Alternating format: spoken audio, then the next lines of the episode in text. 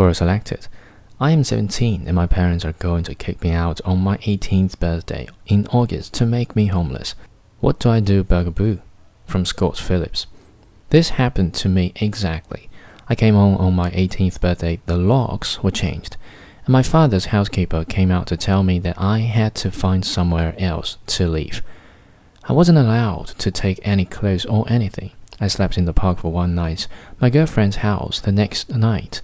Then I got an emergency loan from the University Students' Union. I took four thousand US dollars, drove to Nimbin, which is a hippie town about three hours' drive from my hometown, where weed is sold openly and the cops can't do anything about it.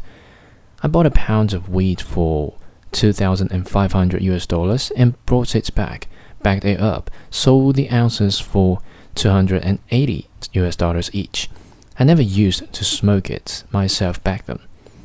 Turned that over in a week, tapped my saving for bond on a new place to live, re-upped with another pound of dope, so that and bim bam boom, I was a drug dealer.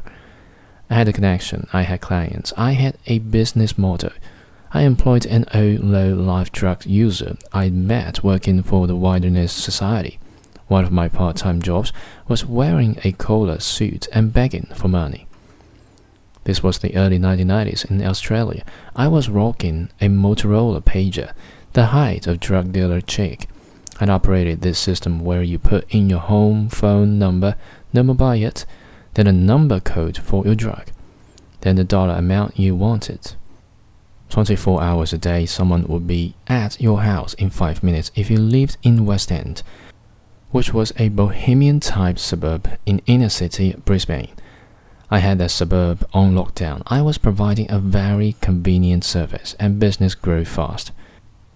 I was turning over one hundred thousand US dollars a week by the time I graduated, not getting high on my own supply. I bought an apartment for cash, laundered. I kept debt and credit accounts like a good accounting student. I was doing dual degrees in accounting and law, and it creeped the fuck out of them. I graduated and started applying for jobs, but even though my grades were good, I applied for ninety-five legal clerkships, then accountancy positions, got five second round interviews and no offers. I looked like a thug. Nobody in the corporate world wanted anything to do with me. I remember the exact moment I decided to be a criminal if I couldn't get a job as a lawyer. I remember the street I was walking on, the backpack over my left shoulder, the exact house I was standing outside. Two months later, I was in jail. Edit.